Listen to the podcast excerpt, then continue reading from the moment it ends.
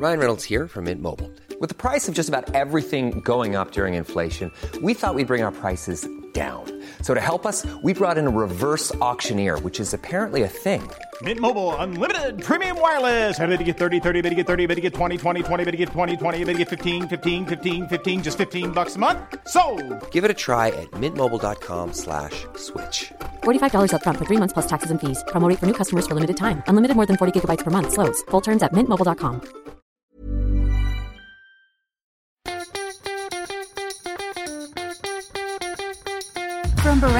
Studios, the AusBiz COB is the key stuff you need to know about the day in business and finance.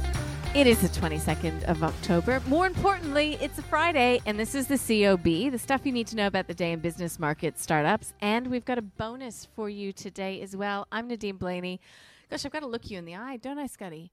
Here yeah, with it David always helps to have a conversation when you look at each other.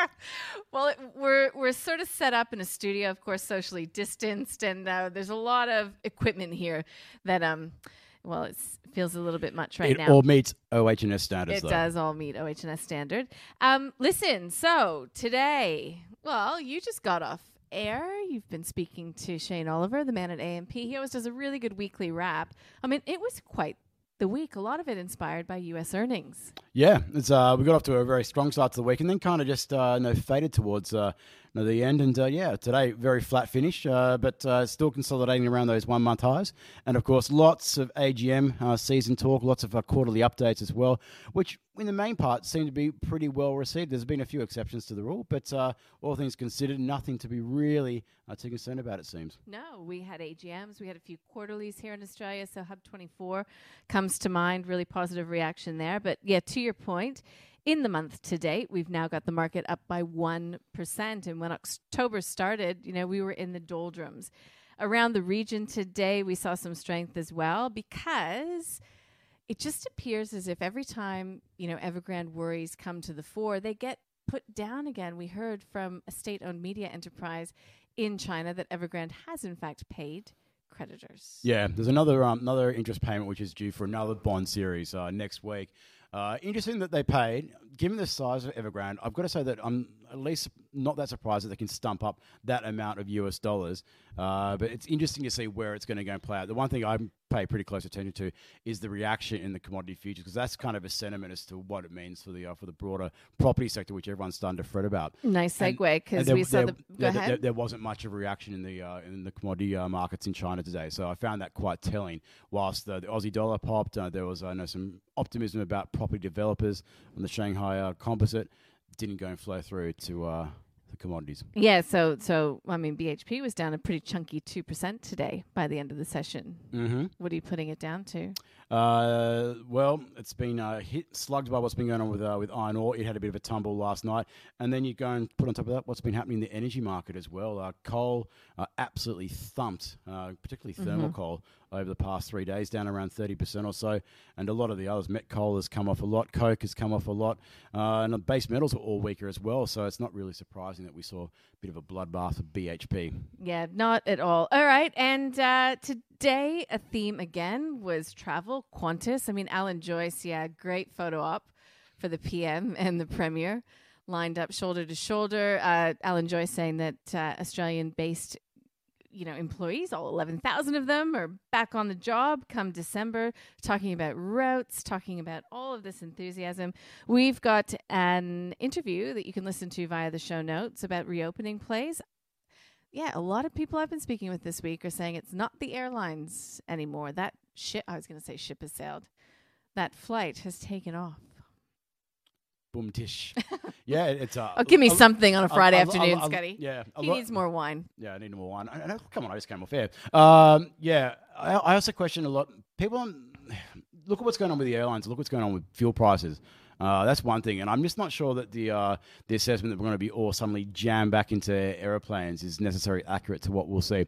Time will tell. It's a bit of a cop out, but I think uh, there's maybe a little bit too much optimism that's been placed. Yeah, well, you and I both will be cramming ourselves into airplanes on a more regular basis when we can. Of course, it's just dealing with uncertainty that still exists around the traps, um, isn't it? Yeah, don't need vouchers. We need uh, the freedom of movement. Yeah, so Healius did really well today, again, in the wake of talking about COVID 19 testing volumes. Wesfarmers, we had Jarden coming out today saying that uh, it looks like grocery and hardware will be Australians retailing COVID winners. No big surprise there. Um, look, on the flip side of things, if we're talking about share price moves, look no further than um, than uh, De Grey, and uh, a lot of that will have to do with what's going on in commodities. Capital but as well. also, yeah, Yeah. it raised 125 million dollars via a placement. Lynas talking about COVID closures impacting its operations, um, but it is still saying that demand for rare earths will accelerate. But still, shares were hammered. You know, down by 8.3 percent.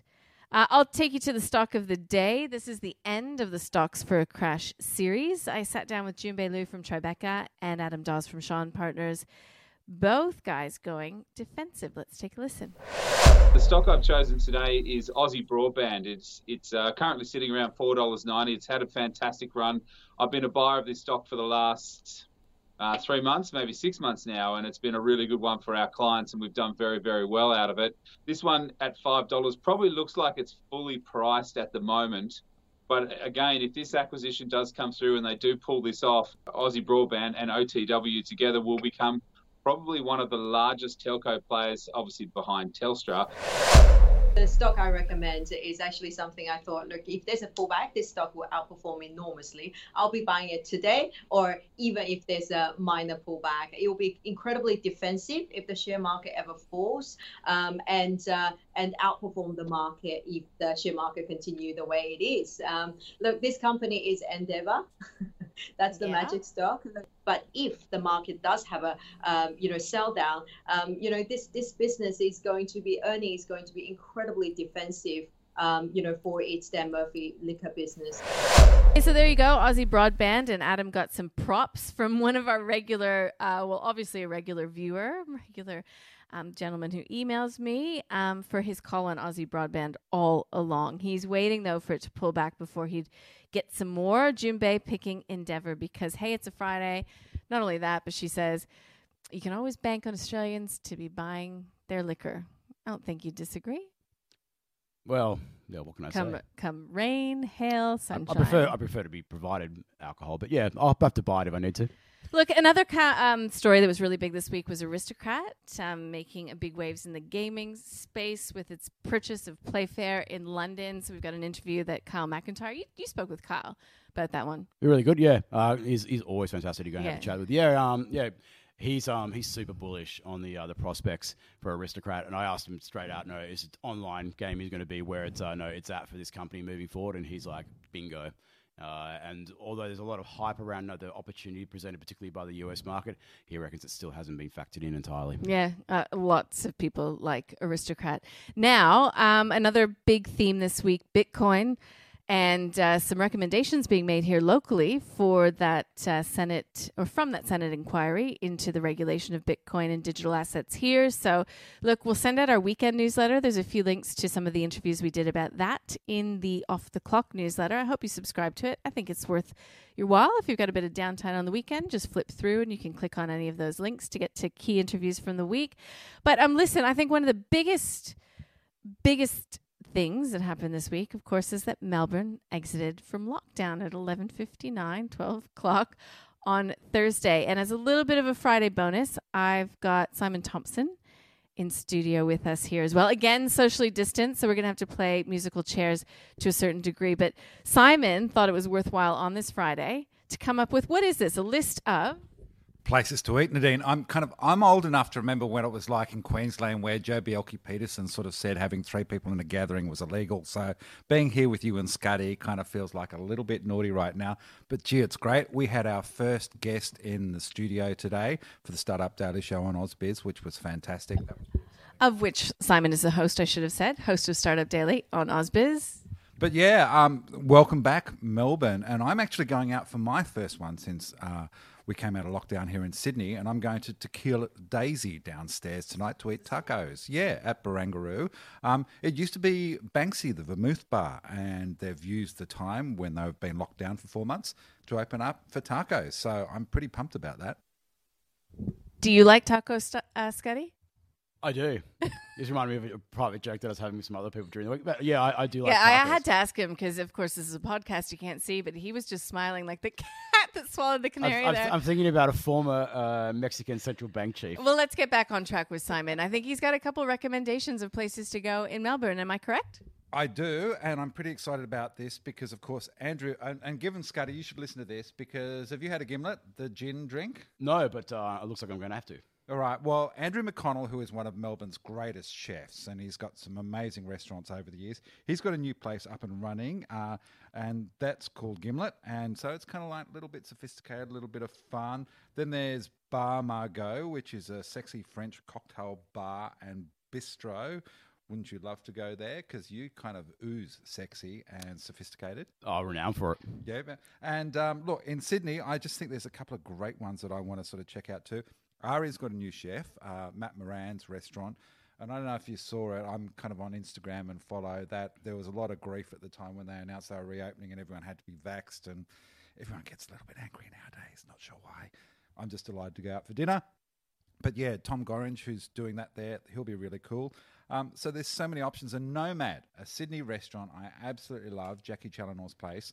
They're opening up a Melbourne version. So that's coming into Flinders Lane. Think the wood fire tradition of the Sydney original. So that sounds pretty good to me. I think on that note, we should end it, right? Because people have places to go, people to see, food to eat, drinks to be had. Cheers to you guys. Glasses to raise. Have a great weekend, everyone. Always great to go and end the week with you too. And uh, yeah, get out there, go and uh, you know, see this great country, support local business, and uh, we'll get through it. Yeah, we'll see you guys Monday.